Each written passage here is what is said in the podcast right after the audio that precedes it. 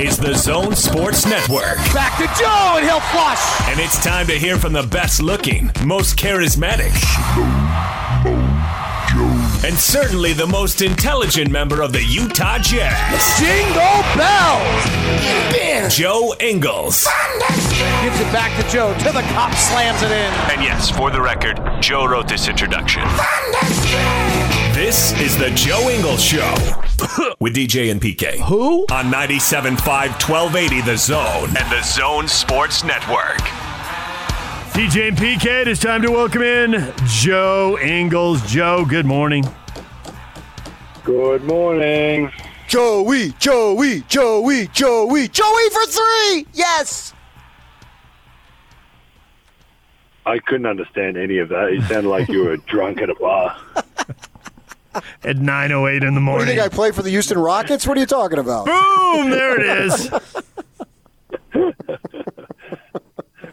Oh boy, It's been a long morning, fellas. Joe, we have so many questions. I'm curious. You seem to be piling up the, te- the technical fouls a little higher rate now. You're just cutting loose. You're just, you've been holding all this in all these years. You're just going to let it go. A T during the game, and you drop the big one during the post game Zoom session. You're just cutting loose, Joe. I didn't drop anything. That was- that the post game was a an honest mistake. That was a You did know. React that way. why. Yeah, you did react that way. Oops. I've never swore in my life. um, swear you never sworn. I swear I've never sworn. Um, I actually, I the possession. I, I actually. It sounds very stupid because it costs money, but I was trying to get a technical on the first possession because uh, I can't remember who the player was. Whoever it was drove down and smacked me in the face while while he had the ball, and I was the referee was right there, and I was like, "What are you like? What are you looking at? You can't like you can't smack someone in the face. It's not UFC. We're playing basketball. and I, so I like yelled at him all the way down the court as loud as I could, and I, I didn't swear, but I used some uh, aggressive, aggressive tones. Um, and he didn't give me one. And then I, a few like a few possessions or whatever it was later, I all I said to him was like like nothing. I like kind of laughed and said like something about the call, and I didn't swear, and he teed me up for that. So I was like, I had forgotten about it. I, I got over it, but it is what it is. Do you know what you can get away with or can't get away with based on who the referee is? for sure. Um, and not necessarily like who they are or, or how they referee, but just, I mean, I don't know how their schedule works, but you, you obviously have some referees more than others, and um, I think in general, like in general life, you just kind of get along with some people better than others, and there's some guys I know that I can joke around with or maybe talk a bit more aggressively or ask a question kind of more to the point where some you have to like kind of beat around the bush to like get to the point you want to get to. So, um, yeah, I mean, it's just a, lot of general life. Like you, some guys I, I know well, and I think, and I think a part of them as well. Like they have to know you. I, of them by now,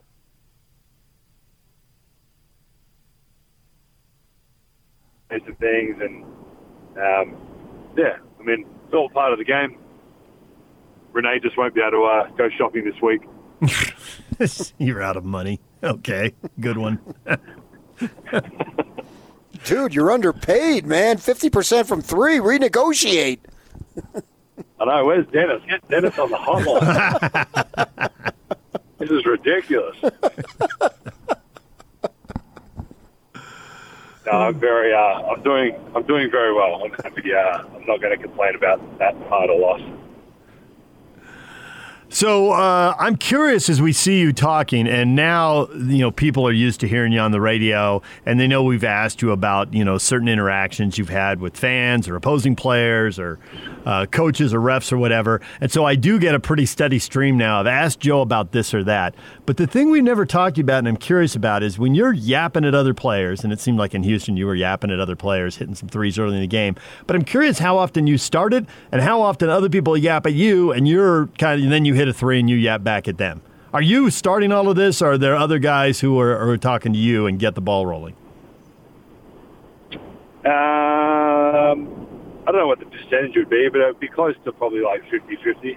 Um, there's obviously um, no word of a lie that I don't mind talking and obviously having having fun with it and, and kind of enjoying it. And then, um, yeah, I mean, there's times that stuff comes to me and I'm like, perfect, exactly what I needed right now. um, like the other game a few weeks ago or whenever it was. Um, but yeah, I mean, it's, last night was a bit different. I mean, having I really wanted to talk to the bench the whole time because I wanted to yell at like Garner and Dante and um, my Australian assistant coach is actually um, on the front of the bench for Houston as well. So there's a few guys over there I knew, and um, I wasn't really over on that side of the court too much. But um, yeah, a little like a little, probably a little bit, probably 50-50. This three point shooting obviously is impressive and it's gotten better as you've been in the league now. I'm wondering going back, because you were a professional for what, eight, nine, ten years before you came to the NBA. Were you known as a three point shooter or is this something you've developed since you've been in this league?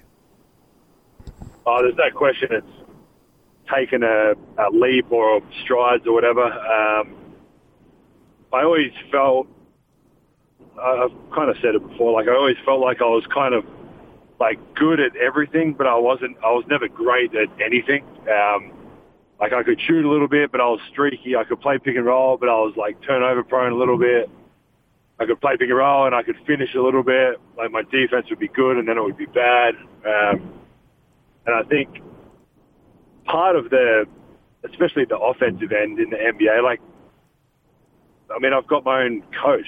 Like, I can call Brian Bailey now and say, I want to go get shots up if I want, and he'll come in and rebound for me in Europe or in the NBL when I was there. Like we had two, maybe three coaches for 12 mm. to 15 players. So the personal development or individual development is so much harder to do there because you, there's just not the, the, the amount like numbers of, of coaches to be able to really do it. If you want to shoot pre or post game or pre or post practice, sorry, you are usually doing it with a group of guys. So you might have four of you there and you're all shooting. So you're getting 40 shots instead of 300. Um, so I think the, like the, just the consistency of me being able to go in and, and work on my game. And, and, and I think it's why you see so many NBA players develop and, and become, like some people say, it's so surprising or they're so surprised that player X is so much better this year at, at whatever, finishing with his right hand. Well, like he probably works on it every day with his coach. Like it's it's so much easier to, you know, obviously if you're committed and, and, and want to get better, it's so much easier to, to do that when you've got someone you can call on at kind of any point, any time you want. Um, I did say to Bailey last night, we didn't land till we landed at like 1.30 this morning, and I said to Bailey as we we're getting off the plane, like six o'clock shooting tomorrow.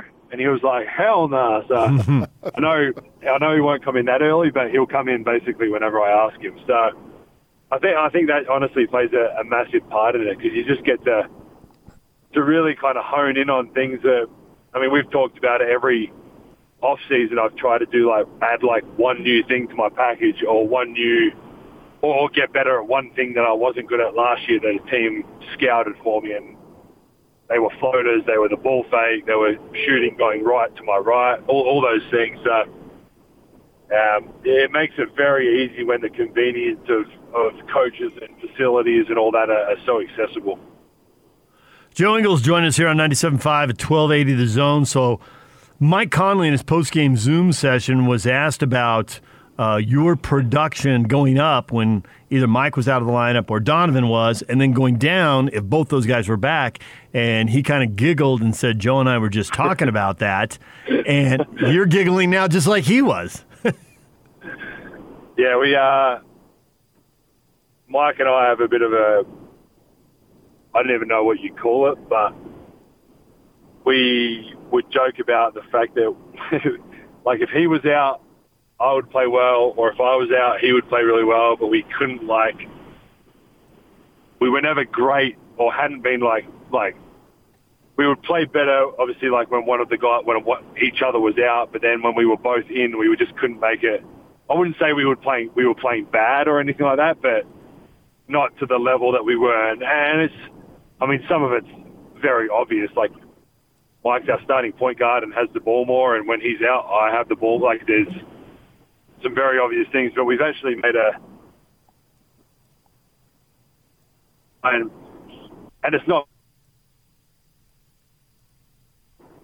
as effective as we can when we're both out there. And uh, I think we both realise at different times of the games that we can both handle and off the ball. He can get me off the ball. We can obviously both space the floor for each other. And um, the last few games, we've we were we were laughing about it because we were kind of saying like, oh, fi- like finally we were both out there and we were both able to be um, both able to play well, and obviously we won. And um, I mean, the obvious, the obvious fact is we've got to throw Donovan back in too. So, um, but no, it's just a, it, it was a bit of fun. Um, it obviously shows with our record that neither of us have to be superstars at the same time. What one of us can not play as well as the other. We've got so many weapons. So, yeah, just a bit of a, a running joke between uh, myself and Mike. So last time we talked to you, Joe, the Jazz has some big news with bringing Dwyane Wade aboard on that uh, multiple uh, minority owners, including one from your own country. What do you think this means to the Jazz to bring somebody like a Dwyane Wade in as at least a somewhat of a part ownership? I mean, it's it's massive. I think. I think um, for him, uh, I think he said it to the media, or someone had asked him about it, or, or whatever it was. But I mean, if he wanted to go and buy into basically any team, I think basically any team would have taken him. There's no question that um, if a if a guy of, of of that stature and what he's done in his career and the the presence that he brings, um, it was funny. Elijah Hughes, our young guy, was like, I can't believe like, he was one of my favorite players growing up, and now he's like quote unquote really like paying his bills to a certain extent. He's paying his salary for a part or part of his salary, however whatever much uh, he, he bought in for, which is it's pretty crazy because I mean I even to like when I first got in the league, I was playing against him. Like we we got to play against this guy, and however long later you want to say, a couple of years later, he's I think he re- retired two years ago. Now mm-hmm. this is yeah. second year. Um, he's part owner of an of an NBA team who just got sold for a very uh, big number. So um, I think it's awesome for our organisation. I think it's awesome for, for, for, Salt Lake City and Utah itself. Um, the, the off-court stuff with the, the social justice and the, everything that Ryan Smith has talked about wanting to do and, and all that. Dwyane Wade's a, a massive advocate for all of those things as well. So I think that brings a, another um, another voice and, and all that from a, a very high level. But um, I mean, I, if you think about it, I don't think there's like you can't even you couldn't even mention it a negative about it. So um, yeah, it was really cool to to kind of see him and hang out with him for the, the couple of days he was here, and um, obviously we'll be be seeing him a lot more. I think he's based in LA now, um, so we'll he's right around the corner, and uh, we'll we'll be seeing him a lot more. So it's exciting for for, for all of us. So does he come to practice? Does he hang out in the locker room on game nights? I mean, it's a very small sample size, and I get that, but how how much were you interacting with him in the in the last week? Yeah, well, I think we we saw him. Um, or Ryan announced it to us the day, a few days, whatever, a few days before that that it was happening, um, just so that we didn't have to read about it from uh, your Twitter account with 35 followers. Um, then uh, he obviously came to that whichever game it was, the Indiana game, I think it was. Um, Yeah. So he was obviously around the locker room a little bit. Um, was in the the post game meeting. Um, so he was around. Guys were able to talk to him. He was he was very accessible to to questions and, and all that. I I do have some some questions for him at some point when we get a minute. So it'll be um, yeah. I mean, I feel like regardless of who you are, where you are, I think he'll be as as accessible as he can in in terms of questions and media and, and doing all that. He, he's done it his his basically his whole life. So I don't think that'll change. So it's a like I said, it's a it's a really cool um, thing for us all to, to have and to be able to use in terms of, of what he's been through. He's I mean he's a he's a champion. He's he's won at the highest level. So it's um, yeah, it's a it's exciting times. And a lot of it was uh, from the jazz fan perspective, and that's who we talk to every day. It's like, oh, here's an African American who's going to help us bring in African Americans because Salt Lake is viewed as a place where they're not comfortable and they not would not want to be interested in. And I've always thought about, yeah, I've always questioned that because we've been here, we've been doing the show for almost 20 years, and we've a lot of former players have come back and they're African Americans and say they loved it here. Carlos Boozer, who didn't leave on the best terms, says that he liked it here and it was a good place. So I always felt like that was overblown. Now that you've been here for a good long while and been a real important part of the community, and you're obviously you're a Caucasian guy, but what's your perspective as far as what you see as far as do they need somebody like Dwyane Wade to help them get black players in, or is this place already so, a place where they would want to be? Um, I mean, I was, it's funny because I and I've said this before to you guys. I think like I, I never even knew where Salt Lake was. Like when Right. I was on the plane going to the Clippers, um, or from the Clippers to LA to, to Salt Lake, I had to look up like how long my flight was, where I was flying. I, I just didn't.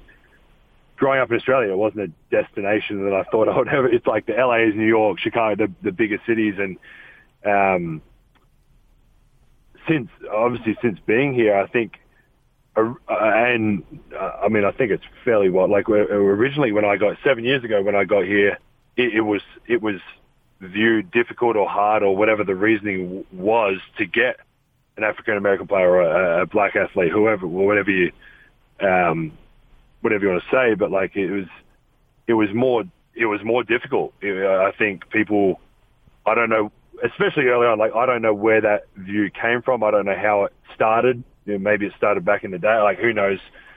Um, that's probably a a longer story to have. But I think as our teams got better and players have come, we've been we've been able to recruit. We we obviously drafted some and drafted Donovan and, and guys like that. But Mike Conley didn't necessarily choose. We traded for him, but he he could have easily said he didn't want to come. Well, sounds like we just lost Joe right there, but I get where we were going with that. Doc will try to reconnect him there. Let him finish that thought. We were just about out of time with Joe anyway. And if, if Dwyane Wade can help break down, even if it's just a little bit of a barrier, See, It's I think, awesome. And I see. I think that's where I think that's where it is. There's, and we've been over this on free agency. You know, everybody's situation is individual. To say, you know, guys, Group X, you know, African American players who grew up in the U.S. and money matters, playing times matter, prior relationships with teammates or coaches matter. So you got to factor all that in. Joe, we lost you right there. You were just saying Mike Conley easily could not have come, and then it just dropped. Yeah, I don't know what happened. I think uh, you guys need to upgrade your phone service over there. um, but no, I, and I don't. I just don't think. I think you were kind of saying it then, maybe towards the end of that, but it, it just wasn't a destination. I don't think for for the. I I was having a conversation with someone one time here, and they'd said that they. I can't remember who the player was, but it was an African American player, and he went to do clinics and whatever, like junior jazz or whatever it mm-hmm. was, out out in out in like a little while out, and it was kids and, and adults and saying that they were he, this guy was the first black person they'd seen in person. They'd watched a game before or, or TV or whatever, but it was the first. And he was like kind of caught back by it just because, like, obviously it's. I think at some point for all of us, we've all interacted in some way. So I think there was probably some. I don't even know if they're stereotypes or not, but some things about Salt Lake that that people didn't want to come, and we've always said, like we've said as as our family, Renae and I, and and guys now talk about in our team, like once you get to Salt Lake, it's I think it's very different to what you people sometimes perceive from from either not coming here or or just visiting. Um, living here seven years now, like it's it's a it's a pretty cool place. It's a special place, but um, yeah, I mean if if Dwyane Wade sitting on the phone to to player whoever and and that helps us get someone, I'll, I'll take it any day of the week. But Yeah. um, I think with with what Ryan's doing and building, I don't think, um, regardless of, of skin color, race, anything like that, a, a religion, whatever it is, I think uh, I think Salt Lake's a, a place that, that guys would want to come to. Joe, as always, we appreciate it. We'll talk to you again after your next technical foul. I'll make sure. I'm not getting another one. Renae wasn't too happy with me this morning. Okay. All right. Say say hi to Renae and the kids for us. I, I shall. All right. Thank you, Joe.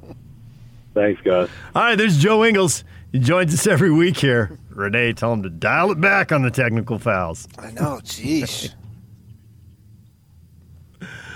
Oh man, but it's it's true what he says about you know it's, the league's so international, and depending on where you grow up, you know, well, why would you think about Salt Lake City? I mean, certainly for the international players, but even for the U.S. players, if you grow up on the East Coast, think how many towns back east that people in the West don't necessarily think about or go to or have any idea. You know, pick a random city. You know, have you ever Sure, have you ever I been understand to? all that, but when it's presented with the opportunity, uh, uh, and if Dwyane Wade can help you Yep. realize that this is a great opportunity, that's all we're asking for is just have a shot, and then the player decides. Because if you have a shot, you're you're going to get some of them, and they're going to be happy here, like so many of them have. All right, coming up, Craig Bolerjack is going to join us, and we'll talk uh, talk jazz with Bowler. He had the pleasure of uh, calling that blowout, and he, he might have a couple more in front of him. We'll have to see how that plays out. We'll talk with Bowler coming up next. Stay with us.